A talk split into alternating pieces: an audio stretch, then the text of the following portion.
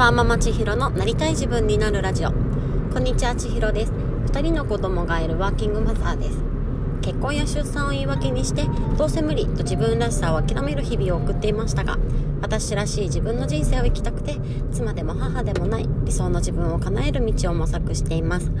このラジオではそんな試行錯誤についてお話をしています。今日は11月14日土曜日になります、えー、皆さんはいかがお過ごしでしょうか、えー、すごい今日あったかくなるみたいですよね。なのでね、土日結構お出かけされる方も多いんでしょうか？でもまあコロナも多くなってきてるのでお出かけはちょっとしづらかったりするんですかね。あの私は今日もあのこれからお仕事なんですけれども、えー、昨日の夜と一昨日の夜2日連続でちょっと子供たちの寝かしつけで寝落ちをした関係で結構たっぷり寝れましてですごくなんか気持ちがすっきりとしています。今ちょうどあの生理中生理前になるのでいつもだったら結構イライラしやすくてうんとなんかね自分のメンタルが整ってないなっていうのが続くタイミングにはなるんですけれどもあの先月から命の母ホワイトをちょっとねホルモンバランスの乱れを整えるのにこう生理が始まる前後で飲み始めていましてでそれの効果もあるのか何かねたっぷり寝れたっていうのもあるのかすごくこう穏やかな気持ちでこうすがすがしい朝を迎えれているなっていうふうに思っています。であ今日の朝はすごく今ね今はすごくすがすがしいんですけれどもえっ、ー、とですねすごい悪夢を見たんですよね。すっごいこの夢で悪い夢を見てで朝ねちょっとどんよりしてたんですけどそういう気持ちになるのがすごく久しぶりでで今日はねそれについてちょっとお話をしたいんですけれどもあのなんでこの悪夢を見たかと言いますとその悪夢の内容はねこう仕事がうまくいかなくてでどんどんどんどんこう孤立していってでそういう仕事的な意味での最悪な夢だったんですね。でなんでねそんな夢を見たのかと言いますと私昨日仕事休みだったんですけれどもちょっとね仕事で思い出して不安になることがいくつかあったのでこうちょっと上司仕事している上司にあのー、一応報告というか相談というかそんな連絡を昨日入れたんですね。でそのことがきっかけで多分ねこの悪い夢を見たんですけれども昨日何があったかと言いますと、まあ、そんなちょっと一回報告急ぎで入れといた方がいいなと思って最初 LINE したんですけどちょっとなかなか既読がつかなかったのと急ぎの内容だったので、えー、社用の携帯にね電話をしたんですね。でそしたらおそらくあのお客様と一緒だったみたいででその着信が切られるっていうんですかね。だから音が出ちゃったとかバイブが鳴って困ったとかなんかそういうことだったと思うんですけど、まあ、タイミングきっと電話したタイミングが悪かったんですよね。で一応その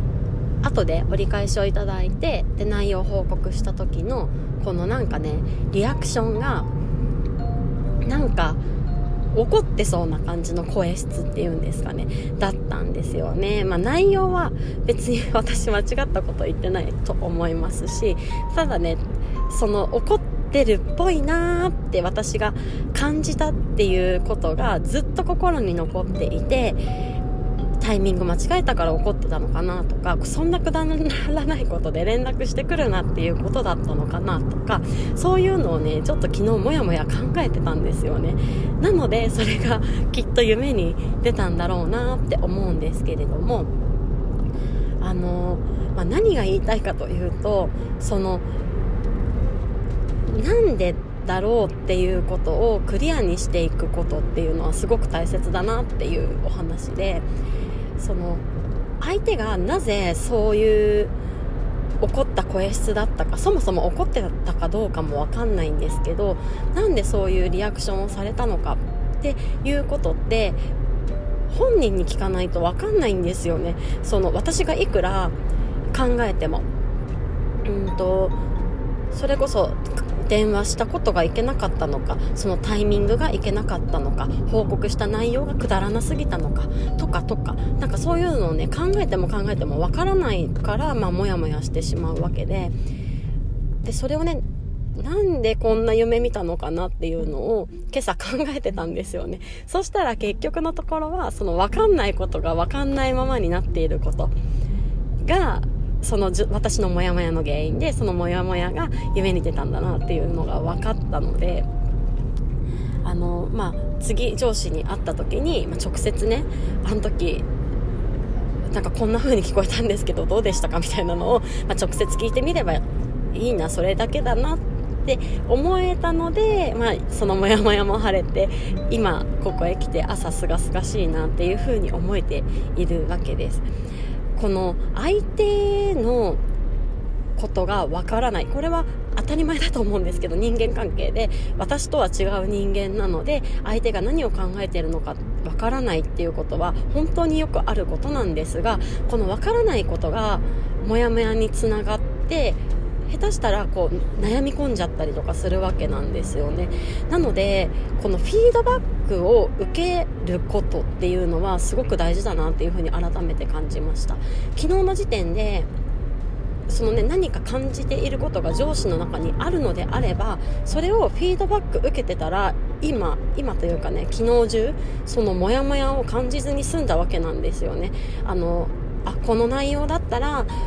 今日あのわざわざ電話してくれなくても大丈夫だよとかなんかそういうのをね一言言ってもらえてたらきっともやもやこんなにしてなかったんだろうなって思うのでその時点でこうね何かがあるのであればこうフィードバックをその場ですることってすごく大事だなって思いました。下手したら私って私個人的にはあの自己開示がねそんなに得意なタイプではないのであの相手からすると何考えてるのかわからないっていう風に逆に思われがちなのかもしれないなというふうに思ったので私自身もその思うことがあるのであればその場でフィードバックをすることそれはいいことに対してもあのそうじゃなくてこっちが良かったなっていうことに対してもその場でフィードバックをしておくことっていうのがこの対面している相手を悩ませないで済むことにもつながるんだろうなというふうにも思いますしあとはその思っていることとその思っていることを顔と声にも出していくことっていうんですかね。なんかたまになんか違うことでイライラしててその違うことでイライラしてるのを違う人に見せちゃうみたいなこととかもねよくあるなって思うんですけど例えば昨日の話だったら上司は自分が別件でイライラしてることが例えばあってでそのイライラが私と話している時の電話の声質として出ていたのであれば、まあ、私はすごいとばっちりモヤモヤなわけなんですよね。まあ、それと同時で私自身もあの関係ないことでこの違う人をモヤモヤさせないというか悩ませないためにもその今のその人に対するこの思いとか感情っていうのを声とか表情とかに乗せてで、まあ、しっかりフィードバックをしていくっていうことをね心がけていこうっていうふうに思いました。まあ、今日は何の話かなんですけど、まあ、結局のところうーんとまあもやもやもやもやしていたことがきっかけで悪夢まで見てしまったわけなんですが、うんとそれが何でそうなったんだろうっていうふうにこう突き詰めていくとかなりね心が楽になるというかそのなんでだろうが明確になってどうすればいいんだろうが明確になるだけでもかなりすっきり生きやすくなるのでそのなんでだろうを突き詰めていく行為っていうのはねすごく大切だなっていうふうに感じた点とあとはまあ、コミュニケーションが取れていないことっていうのがねそもそものこの悩みの原因として考えられるのでこの自己開示じゃないですが自分が今どう思っているのかっていうことを相手に分かりやすく伝わるようにフィードバックすることだったりとか、まあ、声質だったりとか表情に乗せていくっていうことはこの人間関係を円滑にしたりとか相手を変に悩ませないためにもすごく大切なことだろうなという新しい気づきがありましたのでそれについてお話をさせていただきました。今通勤中の朝車の中でこのラジオを録音しているんですけれども、まあ、今日はねいい天気なのでちょっと忙しくなりそうだなと思いつつこれからお仕事を頑張っていきたいと思います。では皆さんもいい週末をお過ごしください。今日も最後まで聞いていただいてありがとうございます。また明日。